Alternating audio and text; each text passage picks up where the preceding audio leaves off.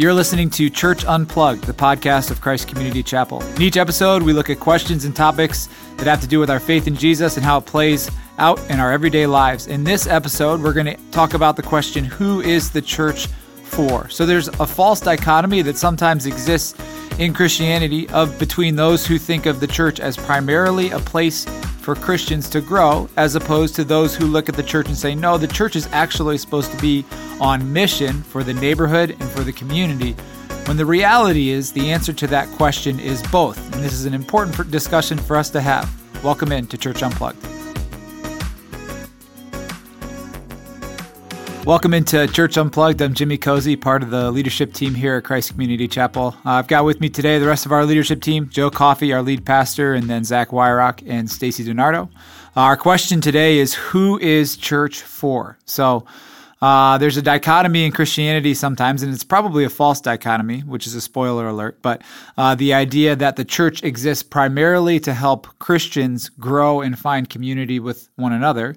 But then there's another way of looking at the church where you see it as existing on mission for the community and for the neighborhood. So what we want to talk about is, who is it actually for? Why does the church exist? What is it supposed to be doing?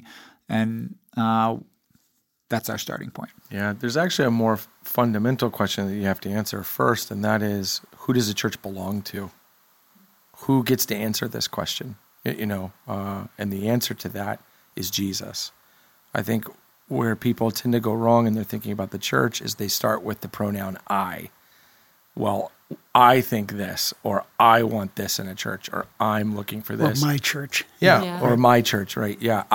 But the church belongs to Jesus. Ephesians 5 says it's the church that Jesus died for, that he is washing her with the water of the word, that he's going to present her to himself as blameless. The church belongs to Jesus. So when we ask, who is the church for, the only way to answer that really is to say, well, what does Jesus say? And the only way to answer that is to look at the New Testament and say, well, what has Jesus said about the church? What has he said that the church should be, and derive our answers from that? And I only start there because I'm just not sure how many people I've had this conversation with over 15 years of being in ministry, really across the Midwest, that started there, who are coming to me and saying, hey, I've been reading the scriptures. Right. It seems like this is what Jesus wants for the church. Are we that? Are we not that? Right? It is typically starting somewhere other than Jesus, but the church belongs to Jesus. I was going to say, I had a conversation with someone not long ago about this, and I don't know, you guys can tell me if I'm wrong in my thinking of this, but I went and started thinking back at, and looking at like Acts 2. And where is the line? Is it, the line of going, is it for non-Christians and for people that are not yet Christians, or is it just for building up the body of believers?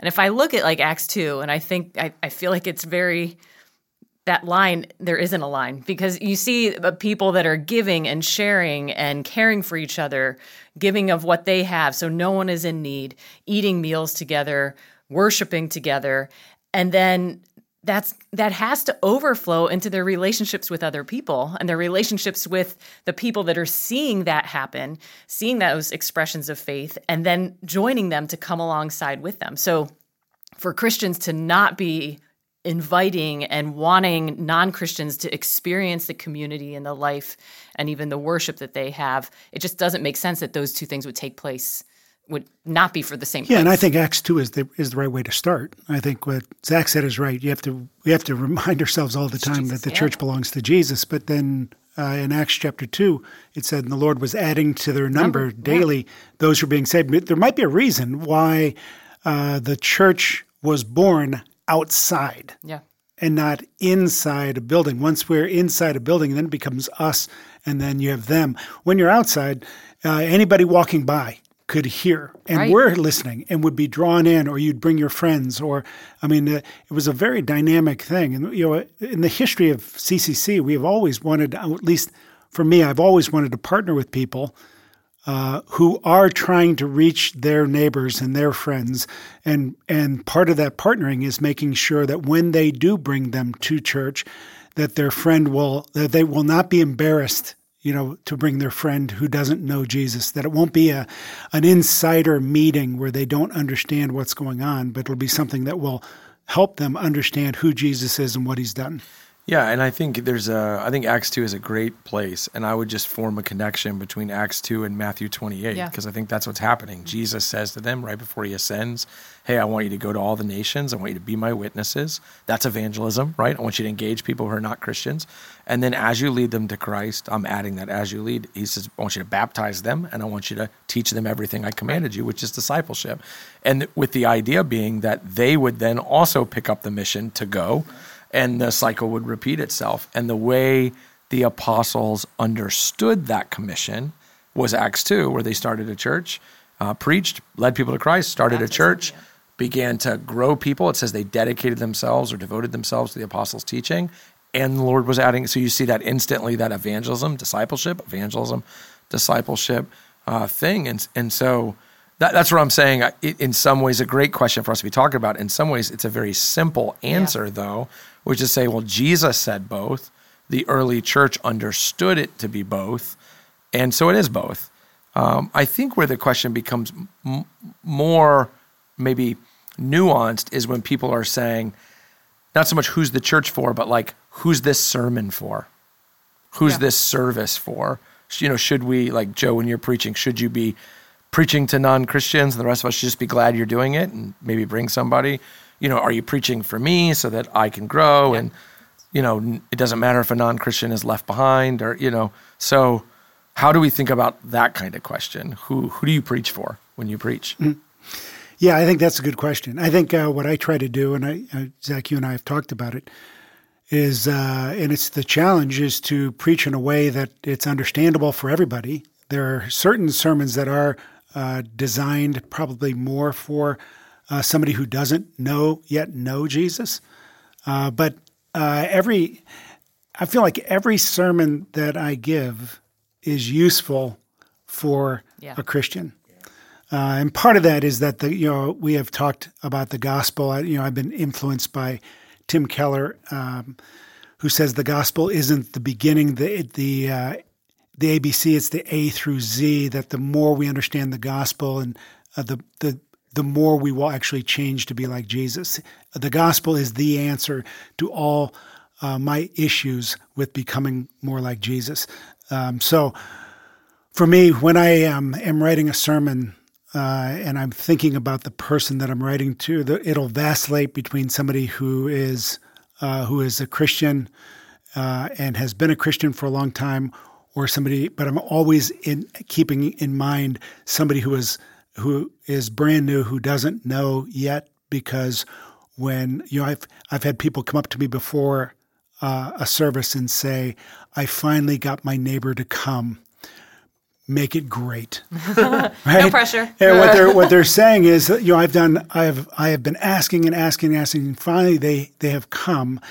And that's a time where that is such a precious time and such an important time that I want them to, even if I'm preaching something directly to Christians, that I'm preaching it in such a way that a non-Christian can go, oh, yeah, I understand what was going on and what the purpose was and who he's talking about. It's interesting with preaching, because what I would say is we hope every sermon is there's something in there that's challenging and convicting and helpful for everyone.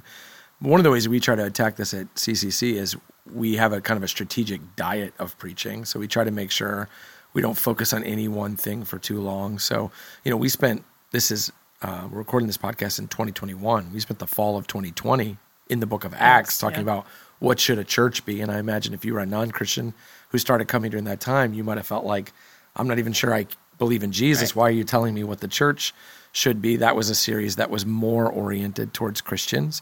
Now we're in a series going through the last 10 scenes of the Gospel of Luke.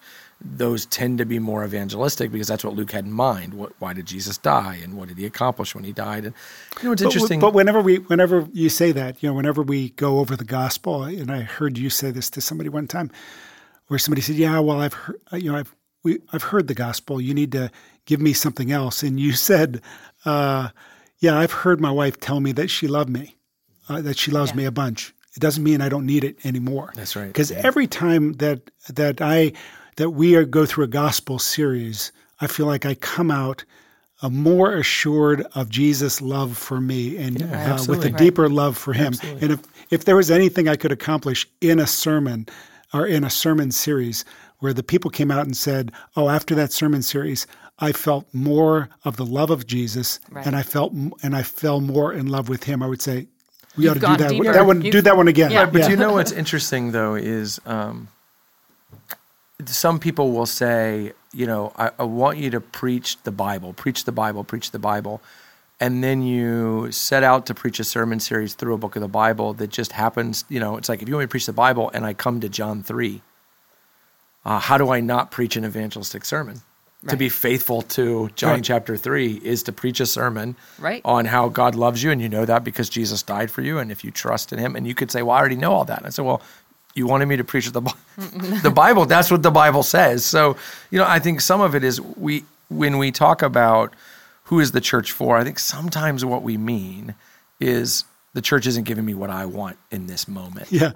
Sometimes when people who say, yeah, I don't want you to preach toward non-Christians, I want you to preach toward Christians. Nobody's ever come up to me and said, you need to do a series on money because I really struggle with giving enough. Can you preach a convicting? That's not what they want. They want something where I will preach something that they will agree on about someone else. Mm-hmm. Yeah. Because I've had people come up to me and say, you need to preach a series on the 10 Commandments because my husband really needs to hear that. You know, and I just think that's not not going to work for one thing. Yeah, but. And we did that 2 years ago. But, you know, I think what we're trying to do here at Christ Community Chapel is be a church for both Christians and non-Christians, to be a church that engages in evangelism and in discipleship because that's what Jesus told us to do. Yeah.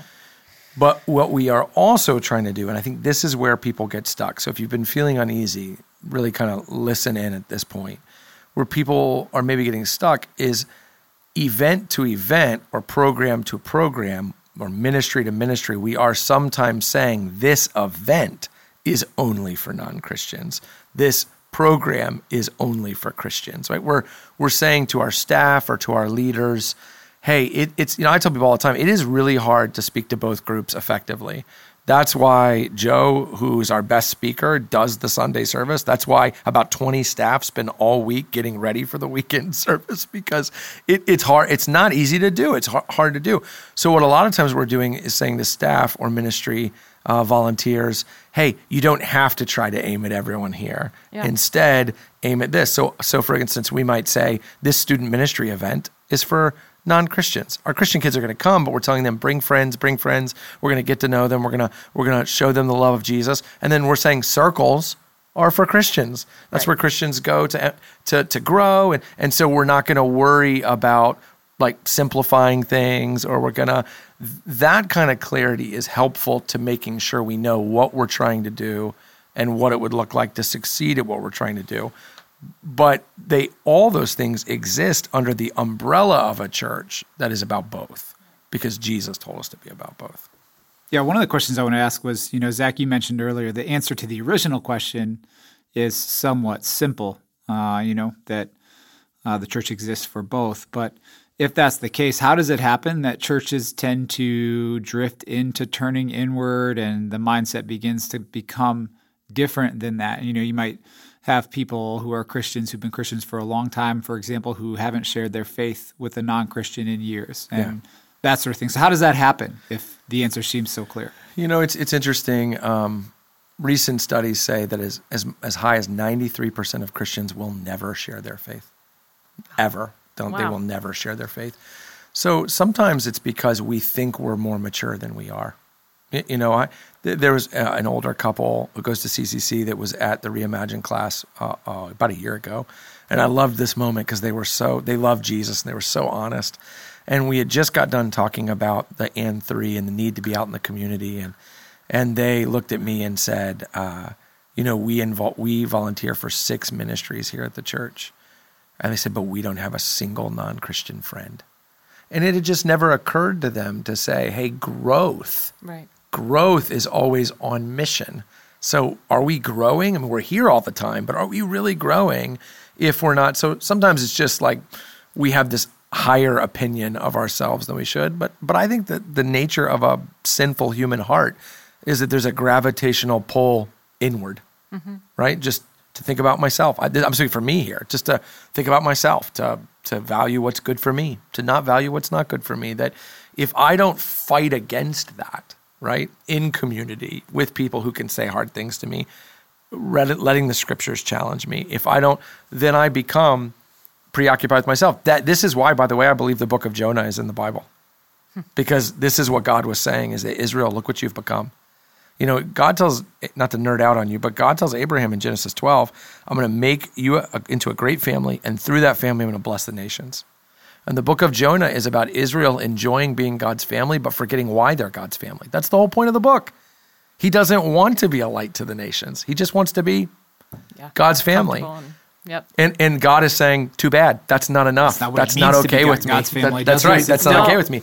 And we have to recognize that the book of Jonah is a scathing rebuke of many of us, because we want to be God's people, but we do not want to be on God's mission. And the book of Jonah is telling us, too bad. That is not okay with God. Well, and personally, in the Christian life, I know the more that I am actively pursuing and sharing my faith with non-believers is when I am growing the most. I'm praying for them. I'm finding myself like just urgently drawn towards wanting to have conversations for the sake of them experiencing the hope that I have. I'm seeing this even, you know, as our in my own kids. Like, I have a daughter that shared her faith last week and started the conversation by saying, like, it's hard for me to answer your question without talking about God, because that's what's so important in my life. And seeing, again, in the Christian life, you just grow and grow and grow through that. So again, they just can't be separated. Right, and the more she's doing that, the more she will long to learn, right? That's what, the more that you share with people, the more it will drive you to the Bible. The more you're in the Bible, the more it should drive you to share with people. If it's not, then you're missing something. Right. The metaphor here that makes sense to me, and forgive me for sports metaphors, I'm a sports guy, but is you think about like a basketball team, and it's like asking a basketball team, which are you about, games or practice? Yeah. And the minute they answer that question by picking one, that's a bad basketball team. That's right. Yeah, that's true. Because if you're a basketball team that is always practicing and never playing, what's the point? Why does it matter that you can dribble better or pass better or shoot better? But if you're a basketball team that's only playing games, how do you ever expect to actually accomplish anything, right? So the church must grow in its affection for Jesus, grow in its godliness, grow in its obedience, grow in its ability to articulate the gospel. But we also shouldn't become so infatuated with growth, we forget why we grow. Right. We're growing for the same reason Abraham needed to grow. God wanted to be a light to the nations. He wanted to gather the nations. And so, I think there are churches that are always practicing, never playing.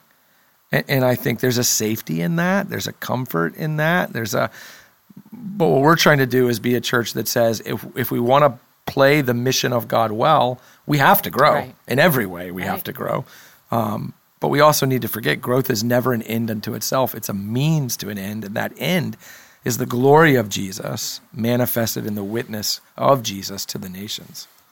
Yeah, I think, part of the reason I think this is an intriguing question to me is because we all know as a church we've laid down some pretty big goals for the next 30 years, one of which is that we want to see 10,000 people within 10 miles of us start a relationship with Jesus. And with that goal in mind, kind of what would we say to the person in our congregation who's maybe feeling a little bit unsure about Reimagine and the shift to the new vision, or concerned that we're going to become the kind of the false label of seeker sensitive? Like, how would we speak specifically to that dynamic? Yeah, I think I would just say sometimes you start to believe a narrative and you miss all the evidence to the contrary. Like, let me just offer some things. I teach Sharing Jesus at the church, which is our primary evangelism class, and we just had session 2 Sunday. And in session 2, we spend all 90 minutes walking through the story of the Bible. Because this way, if you don't know this story and you don't love this story, you can't share it. Session 3 is coming up. Session 3, we will spend all 90 minutes looking at how Jesus talked about himself and how Paul talked about him. Like, we are intensely biblical in order that I have just approved curriculum that Mike Huerta, who's a gift to our church, has written a verse by verse through Philippians for circles. It's incredible. Well, incredible stuff. Just go ahead and share what our sermon kind of rhythm is going to be for the whole next year. Yeah, we have an annual calendar that we follow, 10 weeks through a gospel series in the spring. then 10 weeks through an Old Testament series in the summer, 10 weeks through a New Testament epistle in the fall. So we're coming up on how to read the Old Testament as though it's about Jesus, because it is. And then we're going into a 10-week series on the book of Romans. Like, I don't know how to get more biblical than that. And there are a lot of churches that won't touch Romans because it's so deep and so complex. And we're not going to exhaust Romans, but we're going to move through it in 10 weeks. You know, I've preached sermons just personally at CCC. I preached a sermon on why does God send people to hell, right? Like that's it. That if you're seeker sensitive, you don't even use the word hell. Right? You don't even, but we're talking about these. We did 10 weeks on the 10 Commandments. We did. So sometimes I want to say to people, where is the evidence of the fear that you have, right? There isn't actually evidence of that. You know, even I know some people say, well, what about these shapes? You know, I emailed a guy today who had asked that question. And I said, you know what square, triangle, triangle, square is? Really? It's just creation, fall, redemption, restoration. The four categories that theologians have used for 2,000 years to make sense of the Bible, right? So I would just challenge you, is there actually evidence of what you fear? And then I would also say, can we all own a little bit that what's uncomfortable is that A, the church is a little less about our preferences, and that's hard. That's hard for me, right? That's hard for me.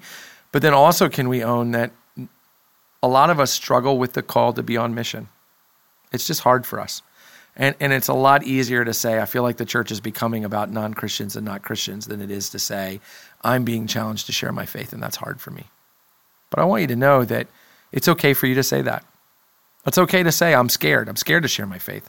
I'm scared to engage my neighbor. I'm scared that God might want me to go with a church plant. I'm scared that God might ask me to be radically generous towards missions. You know what? Sometimes I am too. It's okay to say that. But let's say that, and then let's grow through it, right? Let's be honest about what's going on in our hearts and avoid the temptation to build a straw man or a boogeyman of this church is not getting deep theologically, because actually I would say we're getting deeper than we've ever been. You've been listening to Church Unplugged, the podcast of Christ Community Chapel. In each episode, we're going to look at topics and questions that are related to our faith in Jesus and to the way that it plays out in everyday life. We want your feedback. We want your suggestions. If you've got ideas or questions that you'd like to hear answered on the show, you can email us at churchunplugged@ccchapel.com. We would love to hear from you. Thanks for listening.